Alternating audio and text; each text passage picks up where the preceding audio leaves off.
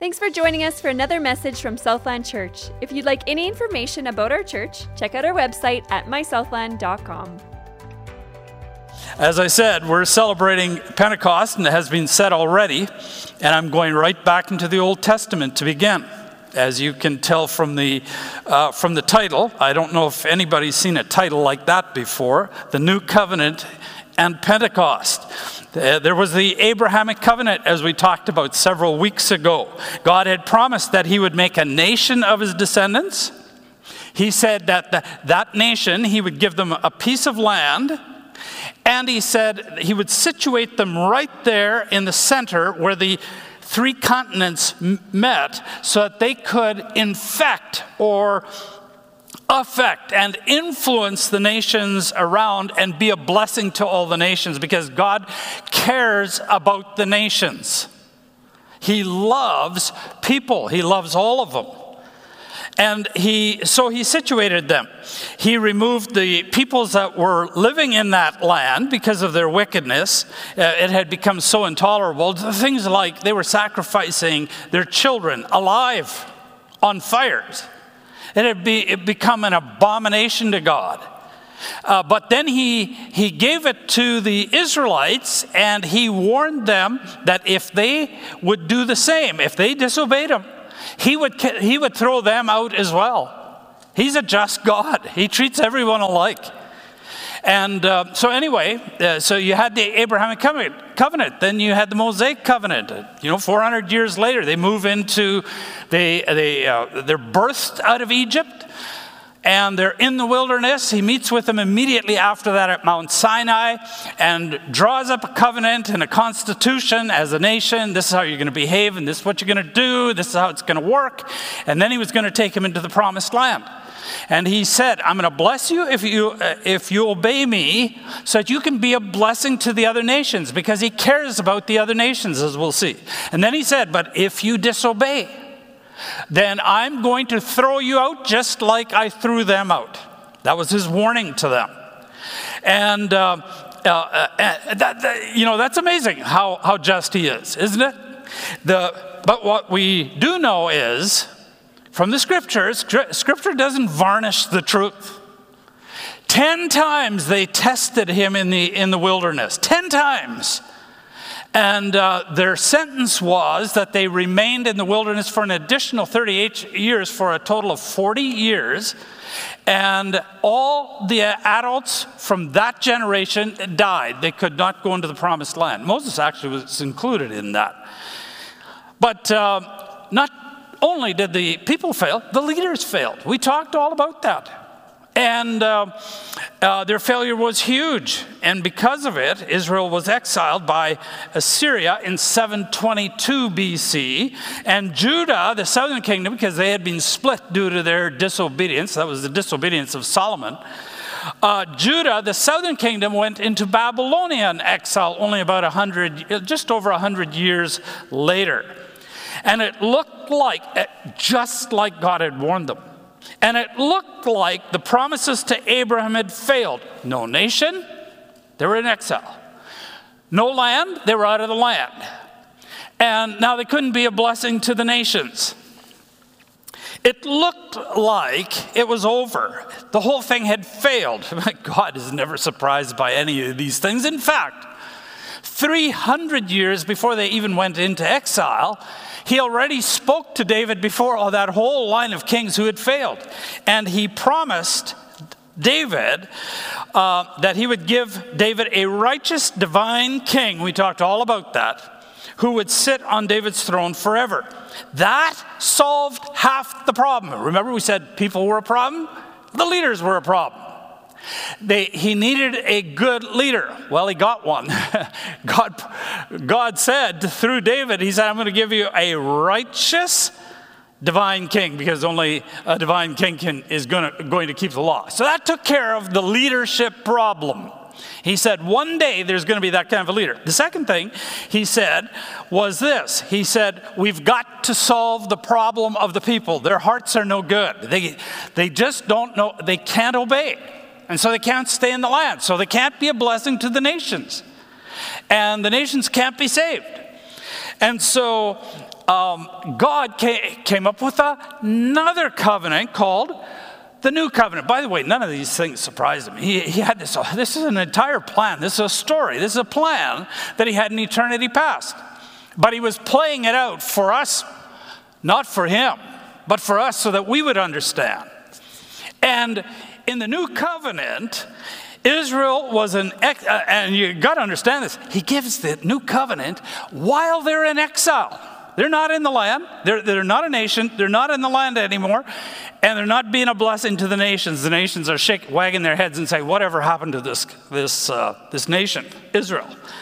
And while they're there, Isaiah and Jeremiah, Ezekiel, Ezekiel did it in exile. The Isaiah and Jeremiah started saying it before they, just before they went into exile.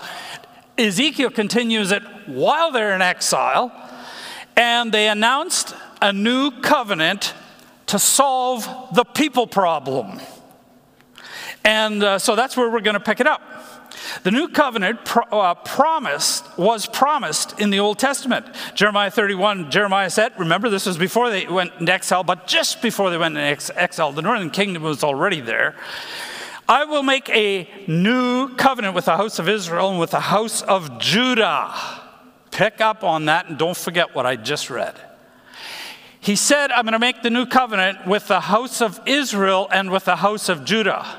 Not with the, he didn't say with the Gentiles. Just, we'll leave that at that for now. It will not be like the covenant I made with their forefathers when I took them by the hand to lead them out of Egypt because they broke my covenant. It's going to be different than the Mosaic one. And, uh, and it was, would be different in three ways. Here is how it would be different.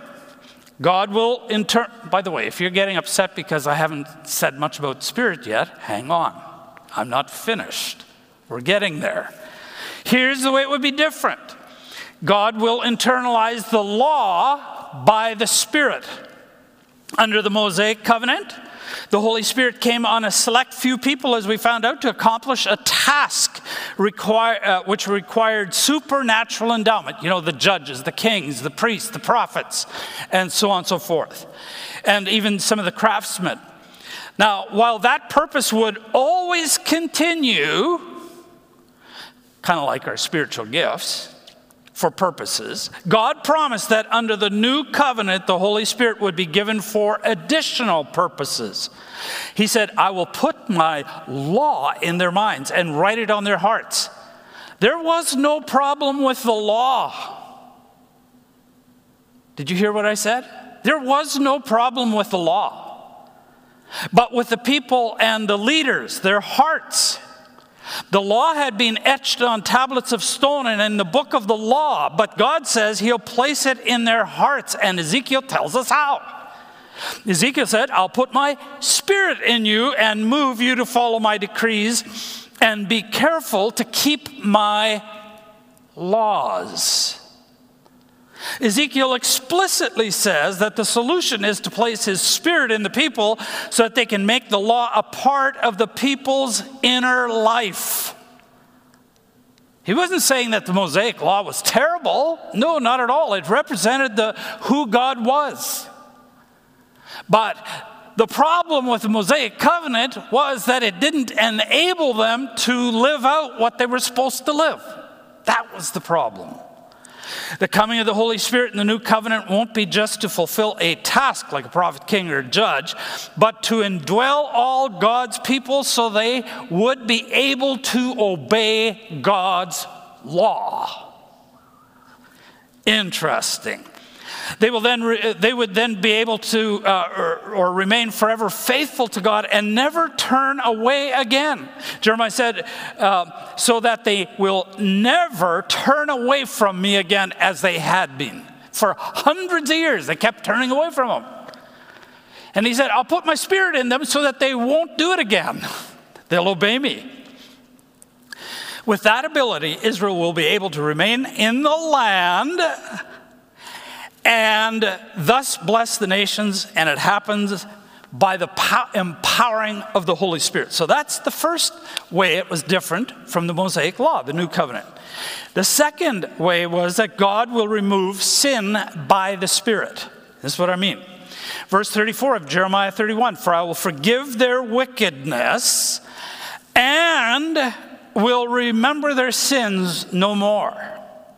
Forgiveness of sins, guilt, was available under the old covenant uh, through the sacrificial system.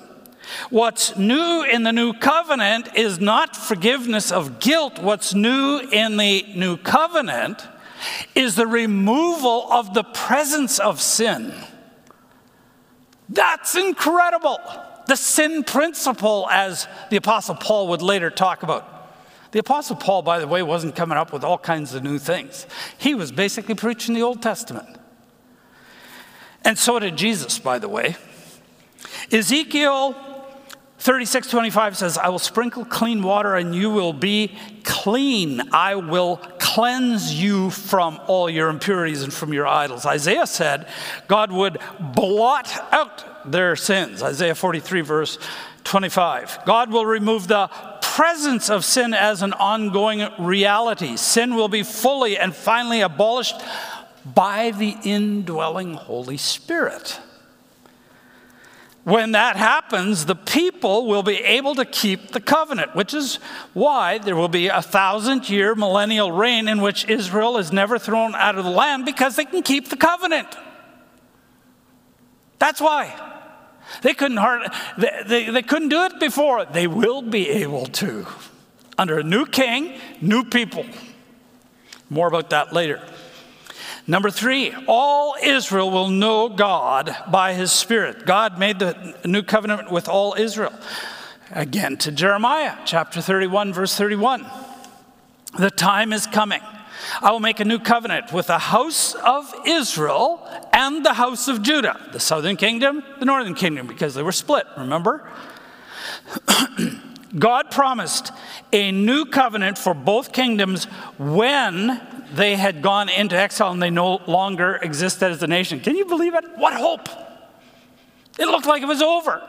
And that's when God promises this new covenant. Yet God told Ezekiel that he would bring the nation back to life.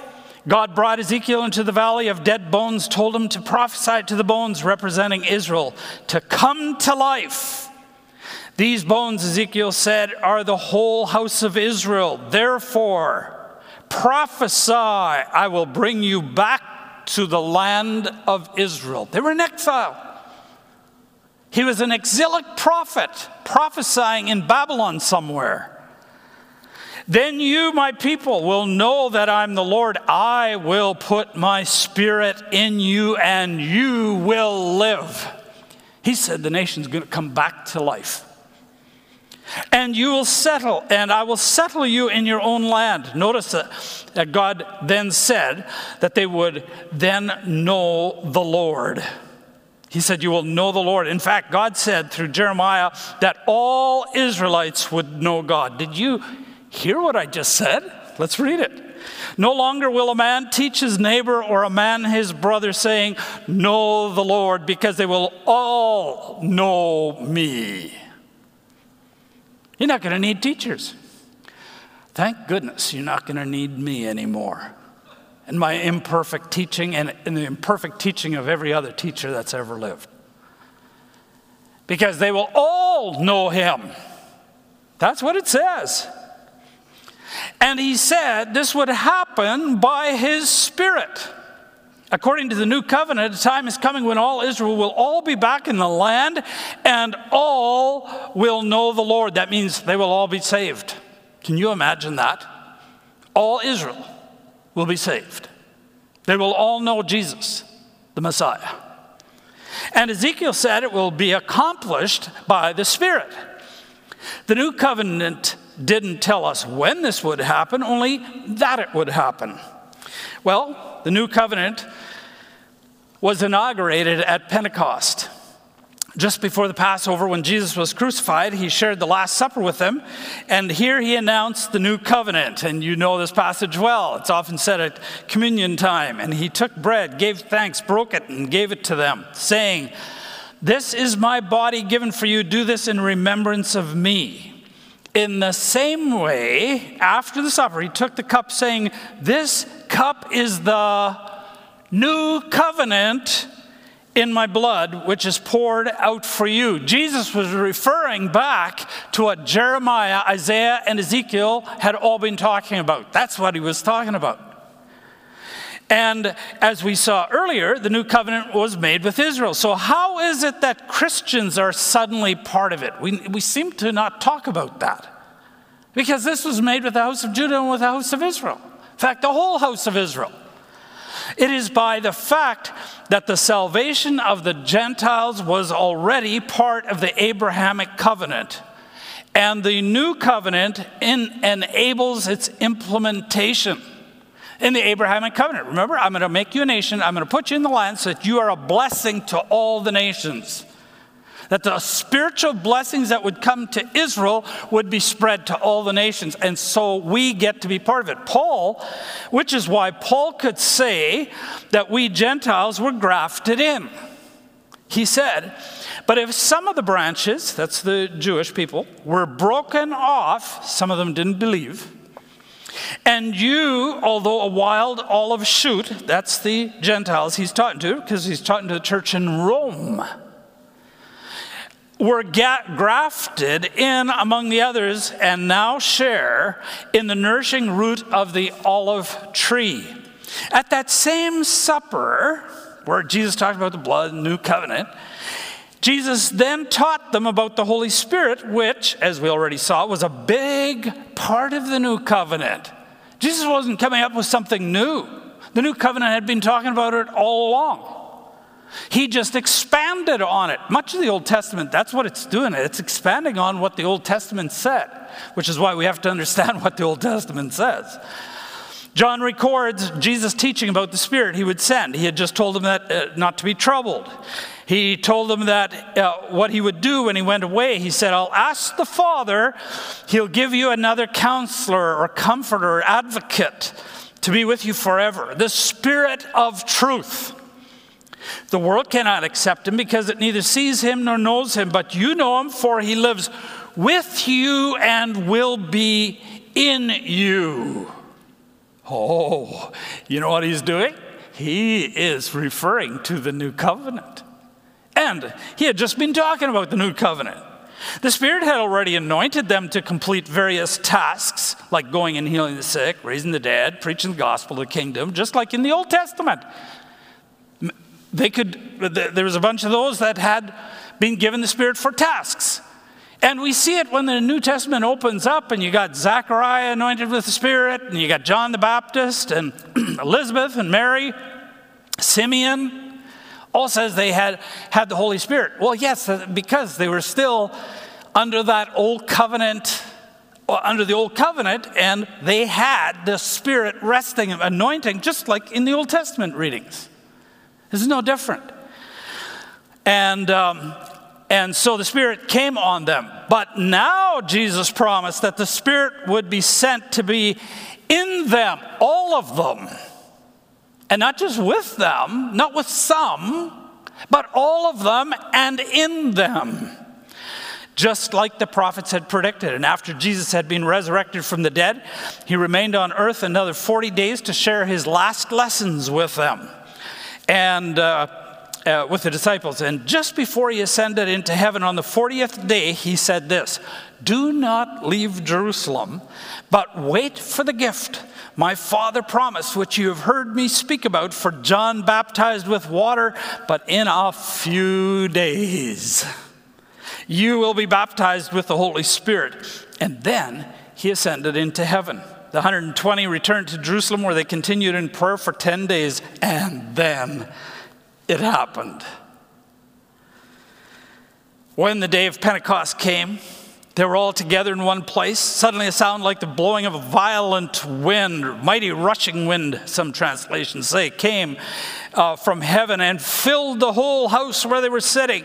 They saw what seemed to be tongues of fire that separated and came to rest on each one, and all of them were filled with the Holy Spirit and began to speak in other tongues as the Spirit enabled them. Do you see how significant that is? All of them filled, Spirit in them, as the prophets had said about the new covenant.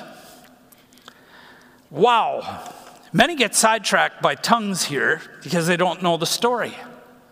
The phenomena are not the heart of this event.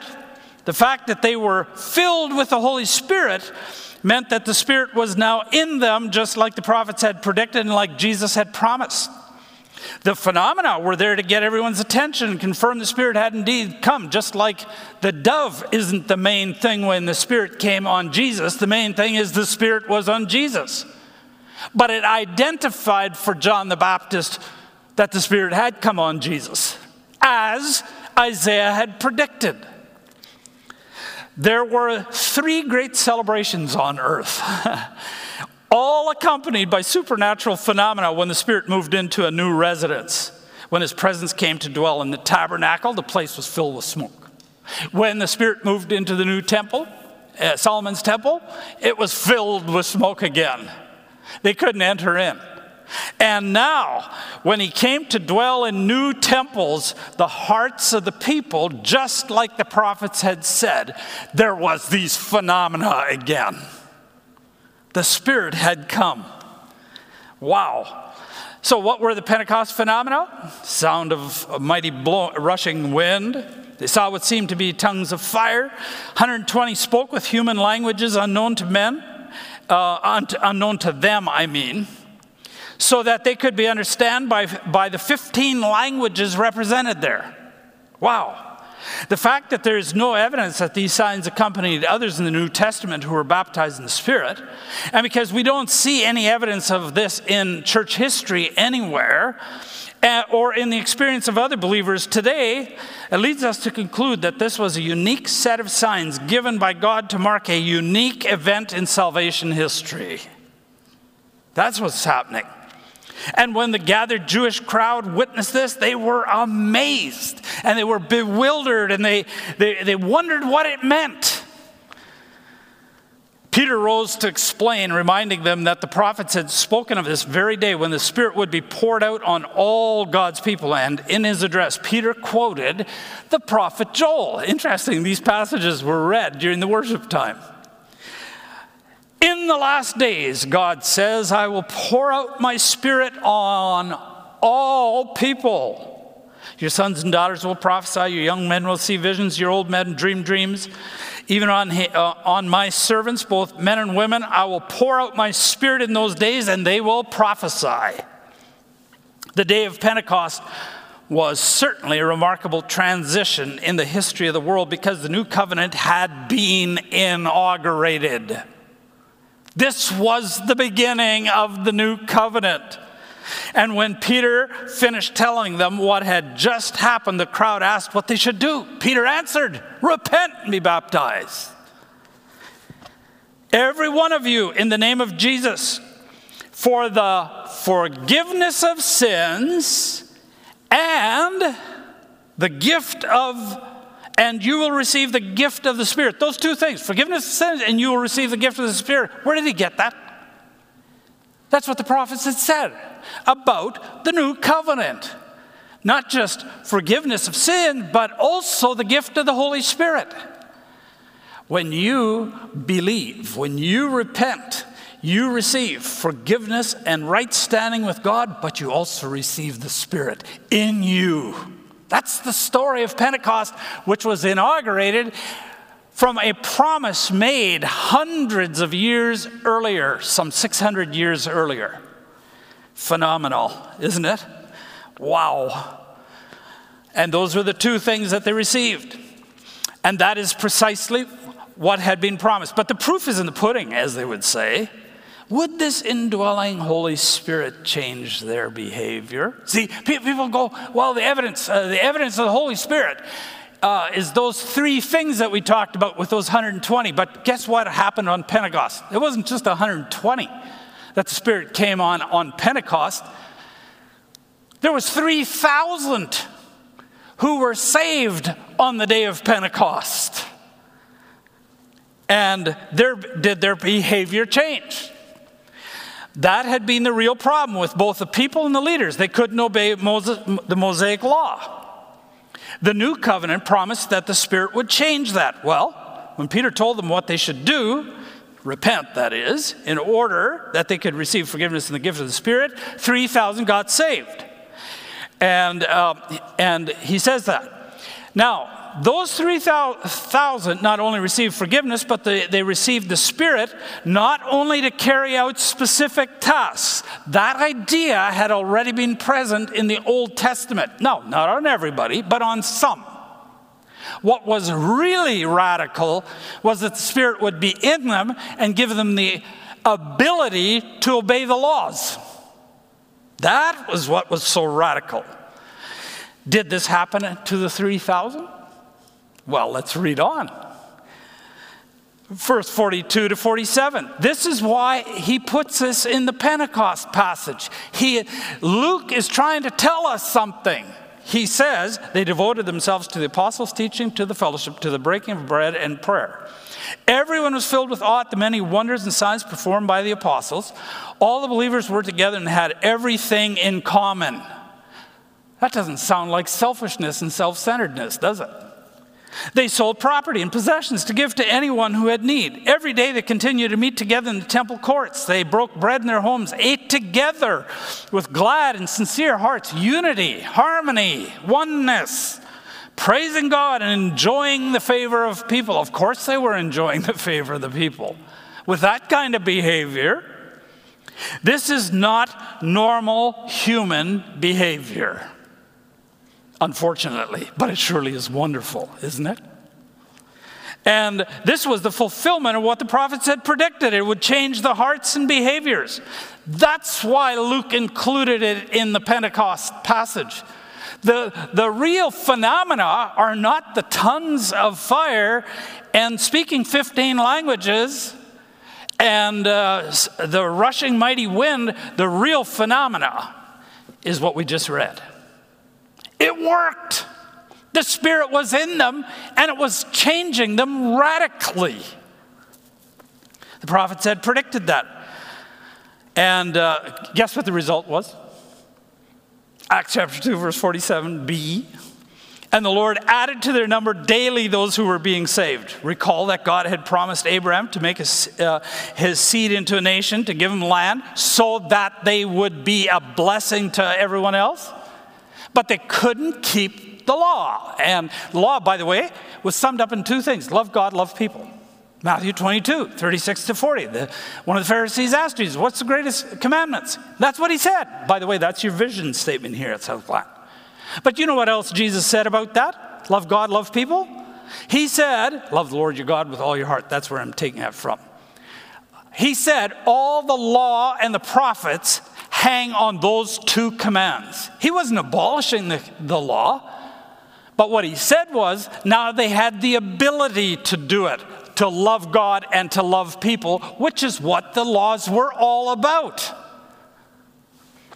Makes sense? However, the uh, New Covenant promised that not only would they be forgiven, they would receive it to uh, the Spirit to obey the law. And that was the proof the promised Holy Spirit had indeed come. It wasn't just bells and whistles. He changed hearts. Well, the New Covenant will be fulfilled at Jesus' second coming. But wait, aren't we missing something? I mean, think about this now for a minute. Ah, I was reading parts of the New Covenant before. Didn't the New Covenant promise that sin would be eradicated? I mean, you get to chapter five of Acts and you got Ananias and Sapphira lying. Who of us hasn't sinned? Who of us doesn't sin? Uh, that Israel would be saved and that Israel would be back in the land. That also was part of the New Covenant. Not just these, some of these things that we just talked about. What we'll now see is that the cross and Pentecost inaugurated the New Covenant. They didn't fulfill it, entirely fulfill it. They began to fulfill it, but they didn't complete the fulfillment. There's much more to come in the Spirit. At Pentecost, we got a down payment of the Spirit. That's what Paul says. Not only so, but we ourselves who have the first fruits of the Spirit. We groan inwardly as we wait eagerly for our adoption to sonship, the redemption of our bodies. And to grasp this, we need to understand Israel's agricultural cycle. Now, the cycle began in fall with what they called the early rains. They were lighter rains. And it ended the dryness of summer, produced a, a smaller harvest like nuts and trees, uh, tree fruits and that sort of thing, so it would sustain the people. And the early rains also softened the ground so that the farmers could work it. They didn't have this heavy machinery that we have nowadays. You needed help from heaven. You had to, you had to uh, they needed those early rains just to soften it up so they could work it by hand. And um, after the early rains, farmers would, would work it and prepare for the second. Then in spring, so that was in fall, early rains, early harvest, little harvest, enough to keep eating and stuff, to get them to the later springs, which were in spring, and the accompanying great harvest, wheat and barley, the, the main harvest, the big harvest. These were much heavier than the early rains, and they were critical because they prepared Israel's main crops. So you have two rains, two harvests. Two rains and two harvests. And uh, these were connected. Without the early rains, uh, you couldn't have the food to sustain them. And so that's what we have here. That's what first fruits is referring to. He's talking about early rains which bring first fruits, the light fruits. But then you have the later or latter rains, which are much heavier and a much bigger uh, crop or harvest. And Paul used this metaphor to describe the present gift of the Spirit we enjoy compared to what we will all enjoy one day. He's saying Pentecost was the early rain. Not the latter rains. That means there's more to come. Paul referred to the early church as the first fruits of the coming harvest. God chose you as first fruits, he said to the church in Thessalonians, to be saved. The early church understood this. And they understood there would be a later rain coming with a later harvest. Peter's perspective of harvest is what caused, and, and by the way, they understood this. Uh, what I'm saying now, this, this, the, they took this for granted. That helps us to understand the way Peter uses the Joel prophecy. We just like to, you know, we just like to quote the first part of Joel's prophecy there. But he actually, uh, Peter quoted the entire thing, and you're scratch, left scratching your head. How could he, how could he say that? That's what caused him to describe the outpouring of the Spirit as a manifestation of Joel's prophecy. Uh, this is, and now we're going to read it, okay? We're going to read it. This is what was spoken by the prophet Joel. I'll pour out my Spirit in those days, and they will prophesy. I will show wonders in the heavens above and signs in the earth below. And that's sort of where we like to stay, stop. Blood and fire and billows of smoke. There was none of that. The sun will be dark, uh, turned to darkness and the moon to blood before the coming of the great and glorious day of the Lord. Oh, wait a minute. Now he's talking about the end of age. Yes, and if you go to Matthew chapter twenty-four, that's exactly what the disciples were talking to Jesus about. They said, "When will? What's the sign of your coming and of the end of the age?" I think it's verse uh, twenty-nine or, yeah, twenty-nine. It says, immediately after The, those days, the sun will be darkened and the moon will, will not give its light. The, uh, the stars will fall from the sky and, and the heavenly bodies will be shaken. Same thing. That's what he's talking about. He's talking about the end of the age. So you say, but wait a minute. Joel predicted an outpouring of the Spirit accompanied by dramatic ends. And Peter's using this. How can he be using it if it's referring to the end of the age? Because he's saying, this is the early rain, and there's more to come. Peter understood it. They understood it. By the way, do you know why they understood it? Because they understood Scripture. They understood the Old Testament, like we Gentiles don't. And so they understood exactly what he was saying. Because Joel two twenty-three said, "Be glad, people of Zion, rejoice in the Lord your God, for he has given you the autumn rains because he is faithful." See, there it is. He sends you abundant showers, both autumn and spring rains. James also talked about it, James five seventeen. Joel reminded his readers that the Lord gave two rains, not one. And Peter recognized Pentecost as the early rain with the early harvest. He knew there was a heavier rain or spirit outpouring coming. That's why he wasn't afraid to quote Joel, knowing that Joel was talking about the whole thing. With the recent explosion of population in the earth, a global revival could easily produce more Christians on the planet than are in heaven right now. The end times will not only be a time of great tribulation, but will also be the time of unprecedented harvest as the Holy Spirit is poured out. Revelation chapter seven, verse nine says, "Before me was a great multitude." Uh, that no one could count, from every nation, tribe, people, and language, standing before the throne. They were wearing white robes and holding palm branches in their hands. Then just a few verses later, one of the elders asks him, "These in white robes, who are they and where did they come from?" This, this, this huge mass of people who are saved. Verse fourteen says, "I answered, 'Sir, you know.' And he said, 'These are they who have come out of the great tribulation. They have washed their robes and made them white in the blood of the Lamb.'" That innumerable crowd, a multitude so, so large, so vast, John says, that you can't even count it. That harvest comes out of the tribulation, which is just a short period of time. That's incredible. And the reason is because there's going to be a, an even greater outpouring. There's a later rain coming and an outpouring of the Spirit. And that's going to finish off the new covenant, because all Israel will be saved. But that's for another series. She'll be saved. She'll be back in the land and she'll be saved. Think about it. nineteen hundred years she wasn't. Well, she's in the, in the land now. She isn't uh, holy people, uh, just like, like our countries aren't.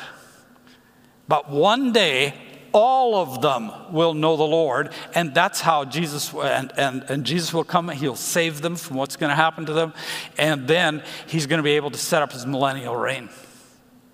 And you're going to have a righteous king, and you're going to have righteous people to rule. And that's why they can stay for a thousand years. And that's what's coming. Uh, that's what's coming. Now, I'm going to conclude a little bit in a, in a little different way. I, I hope this has given you tremendous hope and encouragement for what's coming. But you may be thinking about this series, Ray. Your teaching is so irrelevant for today. All this Old Testament stuff. If you think that, you couldn't be more mistaken. We Gentiles, we start reading our Bibles at chapter fifteen out of twenty chapters. Do you know three quarters of our Bible is Old Testament? We Gentiles, we come along, we're a little arrogant, and we start reading at chapter fifteen. And that's why we come up with these erroneous conclusions about things, and we emphasize wrong things, and we get ourselves into trouble. Uh, let me give you an example. A lot of people have missed what Pentecost is saying. Spirit in us, not just to have spiritual gifts. Yes, yes, we're going to talk about some of those benefits and things in the next two mass messages. Yes, absolutely.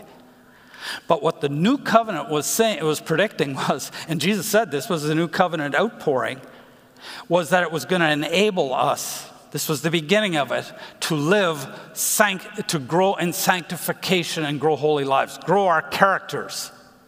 The Holy Spirit makes that possible. That's remarkable. And so you have churches in the West that are full of people who raise their hands and get all excited about gifts and who live unholy, unsanctified lives. That's why Christianity uh, Today um, wrote an article um, back in March. You know what they said in America? They had done a survey. In America, 60 percent of white evangelicals and seventy percent of black evangelicals now believe that cohabitation outside of marriage is perfectly fine. You see what I'm saying? Even in spirit-filled church, so-called churches. Because we, we don't read what the scriptures are saying. We come up with our own conclusions. And so people talk about the gift of tongues on the day of Pentecost. Those were languages. Empowered by the Spirit, no question, but that wasn't the thing. Here's the second one, grace versus law. Many say, Old Testament is law, but now we're under grace. That's not true. It's patently false. The sacrificial system provided forgiveness. It was incredibly gracious. They could have a relationship with God because of the sacrificial system. God was patient and long-suffering with him in the Old Testament. He was patient with nineteen evil Jewish kings for a period of two hundred years, and he was another one hundred years for the southern kingdom. Um, even though he kept sending prophet after prophet after prophet to warn them, don't, don't do this anymore or you will go into exile. He was patient and long-suffering. And he, speaking of the, uh, and then they went into Assyrian exile, the northern kingdom. And speaking of the Assyrians, that's who the Ninevites were. And before they did that to Israel, do you know that they were some of the most cruel people on the planet? They would skin their victims alive. When, when, they, when they, they, they would skin them alive, they would impale them alive on poles and amputate them and leave them. And they, uh, tremendous fear. It was to those, Nineveh, uh, Nineveh was the, was the capital of those Assyrians. It was to those people that God sent Jonah. Now you understand why Jonah wanted to run. And God says, Jonah, you don't care about them, and I care about them because they don't know their right hand from their left hand. That's what Jonah, the story of Jonah is about. The story of Jonah isn't about uh, uh, whether the whale, you know, whether he was in the whale for three days or not. It, Jesus says he was, and I believe it too. But you, we're missing it. He was concerned about the Gentiles. He was concerned about lost people, not just the Jewish people. And he was gracious in the Old Testament. And do you want to see law in the New Testament? Jesus said he didn't come to abolish the law, but to fulfill it. Read his Sermon on the Mount or cut it out.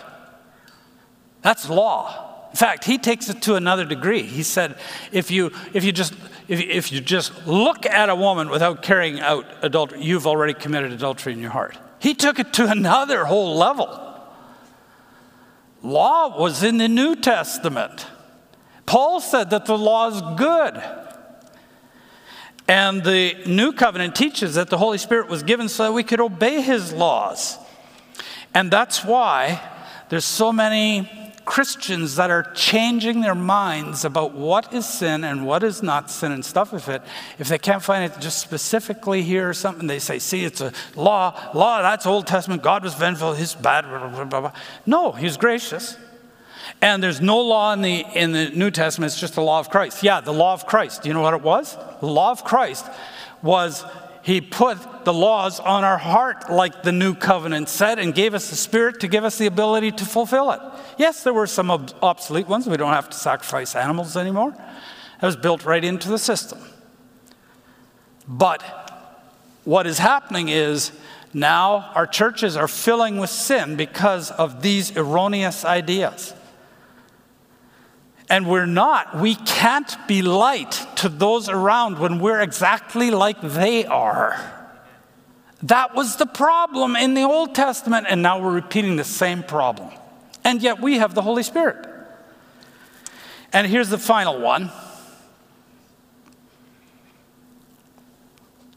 The Israel itself.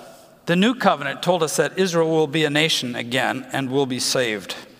That is just as much, much a part of the New Covenant as forgiveness and the Holy Spirit.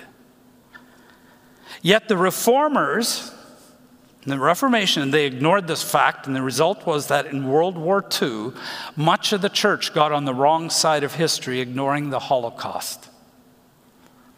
Do you know that at the Nuremberg trials, some of the Nazis pointed to Martin Luther as a, def- as a defense for their atrocities because of what he called Jews? He was an anti-Semite. Greater pressure is coming. The pressure is now starting to come. It's coming from the outside, from our culture, the bills that are being passed, and there's pressure that's mounting from within the church. And it's because we don't know what the scriptures say about the new covenant or what the scriptures say in the Old Testament. And so that's why in this series on the Holy Spirit, I've been taking you back to the Old Testament to lay the foundation so that we can't just come up with our own ideas of what Scripture is saying, because it is going to affect whether we're going to be salt and light and whether we're going to stand. And many are already falling away from the faith, and Jesus predicted that. But I know that you're watching because God has put something in your heart. You are hungering for righteousness' sake. Amen? That's what the New Covenant and Pentecost are all about. What a momentous day that was, but there's a much greater day still ahead of us. Amen? Father, thank you for this time. Thank you for your word. Thank you for Pentecost. Thank you for your Spirit. Without it, we are hopelessly a, a hopeless mess. We love you and we worship you, Father, Son, and Holy Spirit. In Jesus' name, amen. Thanks again for joining us for our weekend message. If you have any needs or prayer requests, please give us a call at two oh four, three two six, nine oh two oh or email prayer at my southland dot com. Once again, our phone number is two oh four, three two six, nine oh two oh, and the email address is prayer at my southland dot com.